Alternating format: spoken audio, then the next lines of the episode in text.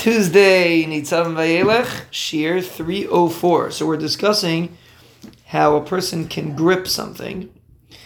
Now, something that most people have never paid attention to is that on the bottom of your fingers, there are the, the bottom of your hands and feet are the only parts of the skin that are covered with ridges, which are separated by grooves which when they go when they the way it's set up is it forms a curved pattern which is unique to each individual that we know what we call uh, fingerprints. But really the purpose of these ridges is to increase friction. That means when you hold something could you imagine if you wouldn't have see we don't think of it but if you if your if your skin would be perfectly smooth like let's say on the top of your arm Try to pick something up. it'd be much harder. You wouldn't be able to hold it. And like it's something we never pay attention to.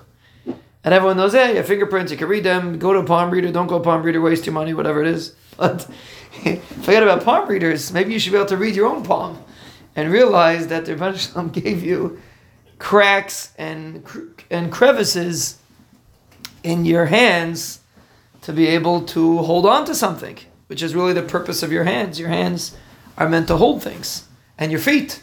Right? We walk around with shoes, Baruch Hashem, but that's a person is walking on his feet. He his feet hold him up because there are cracks on the bottom of your feet and on your bottom of your toes to hold you in place. You shouldn't slip when you're walking just barefoot. And again, this is something Ibn gave you as a gift.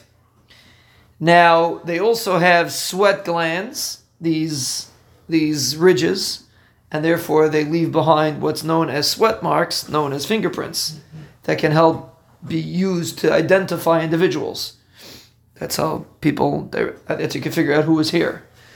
It's interesting from a Torah perspective, we don't necessarily put an emphasis on fingerprints, but perhaps the concept is that every person has his own way of doing things. Your hands are the way you do things, they are the avarim that enable a person to do malacha. And therefore, the Rebbe gives every person a fingerprint to demonstrate that every person does something differently and you can't compare one person to the next. When don't think, listen, if I don't do it, somebody else will do it. No, you have your fingerprints, so to speak. You have your way of holding on to this item, of holding on to this object, and if somebody else does it, he's not going to do it your way.